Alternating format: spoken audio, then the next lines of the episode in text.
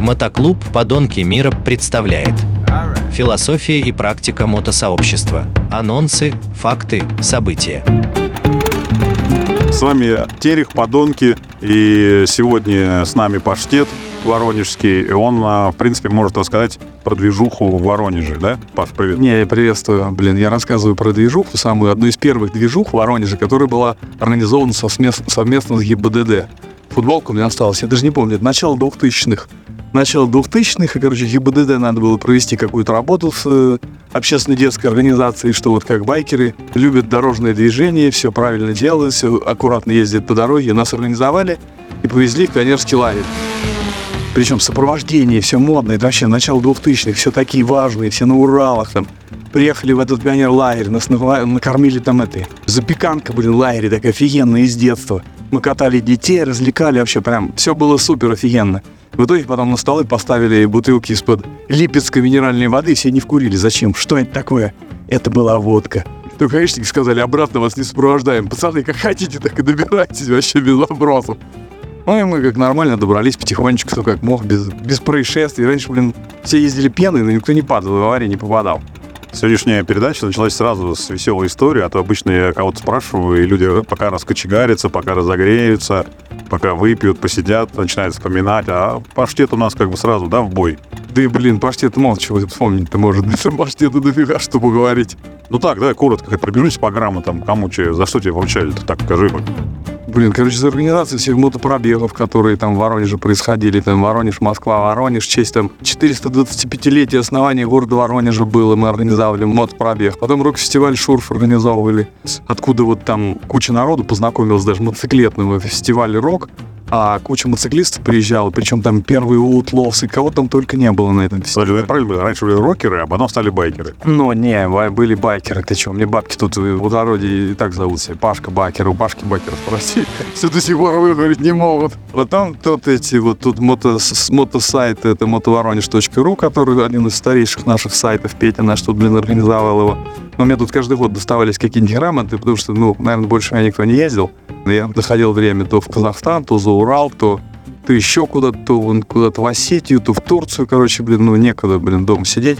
Вот. Потом грамоты, ну, Гаргулии все знают, этот клуб Гаргулии, который организовывали фестиваль. Это при посредственном моем участии, блин. Причем изначально совместный фестиваль с нами, с поданками намечался, но потом как-то он соскочил в их, ну, а я как бы все равно все это помогал, и мы делал изначально.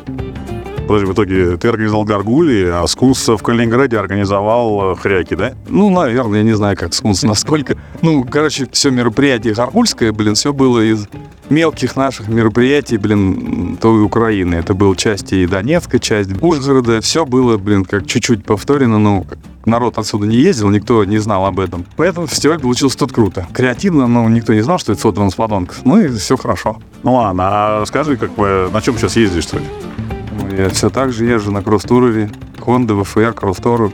К сезону готов, да, уже? К сезону готов, да. Ну, блин, сейчас как бы резиненку заказал, ну, сейчас тысяч на 5 хватит на одну поездочку, а потом, да. Ну, кросс-тур как бы легендарный, извините. Покупал новый, проехал, наверное, 220 тысяч. За эти 220 тысяч поменял только свечи. А когда продавать будешь, сколько будет? 12? Продавать его не собираюсь, даже вообще оставлю его на пенсию, повешу его там, на веревке где-нибудь во дворе и буду любоваться им. Я вот помню, в нулевые, когда я покупал бушные мотоциклы в салонах, у них у всех было 10 тысяч пробег. Любого года мотоцикл, любой мотоцикл, и всегда было 10 тысяч. Ну да, ну не, ну с Японии мотоцикл, я поверю, маленький пробег, потому что там особо кататься не один, но которые поездили в России, вряд ли я поверю, что там с пробегом 50 тысяч. Ну, опять же, меня начали кто спорить, ну что ты будешь продавать, там 300 тысяч будет пробег, я так подозреваю, он будет. А смысл мне его продавать, я лучше еще второй куплю, блин, мне его жалко, блин, он мне столько эмоций, блин, столько приключений принес, зачем его продавать, пусть он стоит. Как Лева, когда продавал свою голду с безумным пробегом, как ты написал, продаю не пробег, а продаю состояние мотоцикла. Не, я состояние даже не буду продавать. Он сам, сам мотоцикл в состоянии, пусть он стоит, поэтому дома. Понятно. Ну, а так вот, ты, ты все рассказал уже про активности какие-то. А как ты начинал-то вообще эту тему? Как мотоцикл сел? Ничего себе ты вопросик задал. Да я как бы с него и не слазил никогда. Смысле, родился, что ли, на мотоцикле? Из роддома В приехал? третьем, в третьем классе мне родители, вернее, старшему брату купили мопед. Рига, Рига 4, он там висит один в один, прям у меня есть такой, я специально нашел, блин. Ой, блин, родители разрешали мне после школы с 5 до 6 ездить, блин, там один километр по улице, туда-обратно, туда-обратно. Ну вот я ездил, ездил, ездил, ездил. В седьмом классе вас Honda. Восход 3М. Ну и нашлись, начались приключения с восходом, блин. Сосед токарь, блин.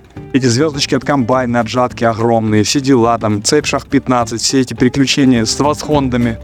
Ну вот, потом восхонды уже в восьмом классе перешли. Опять же, благодаря старшему брату, как бы мама одному не разрешила бы купить.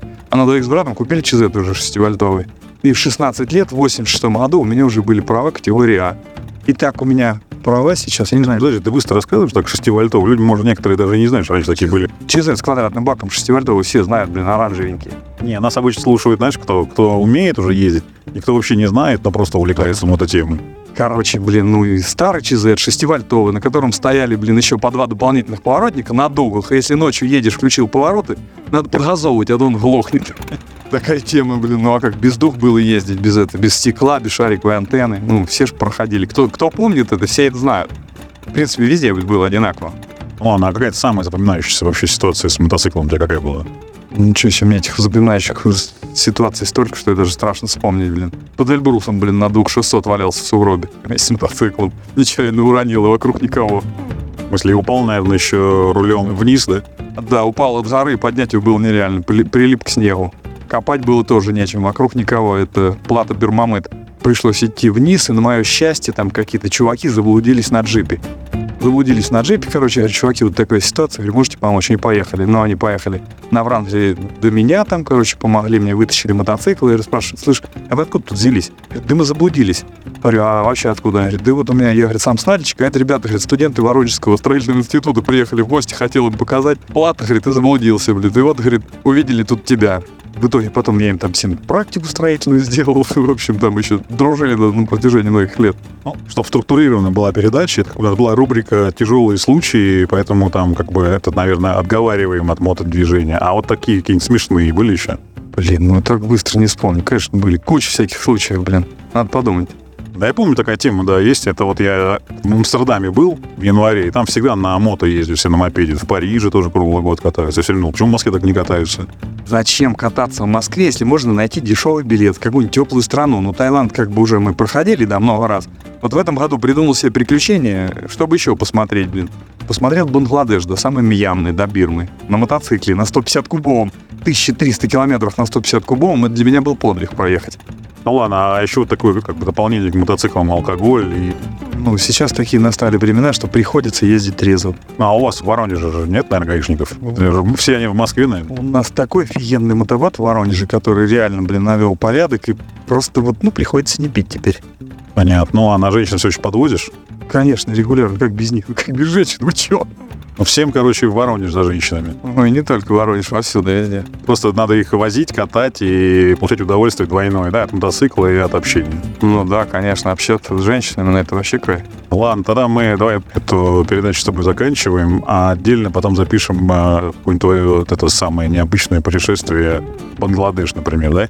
Всем пока, с вами был Терех, Паштет. Да, пока. Мотоклуб «Подонки мира». Философия и практика мотосообщества. Анонсы, факты, события.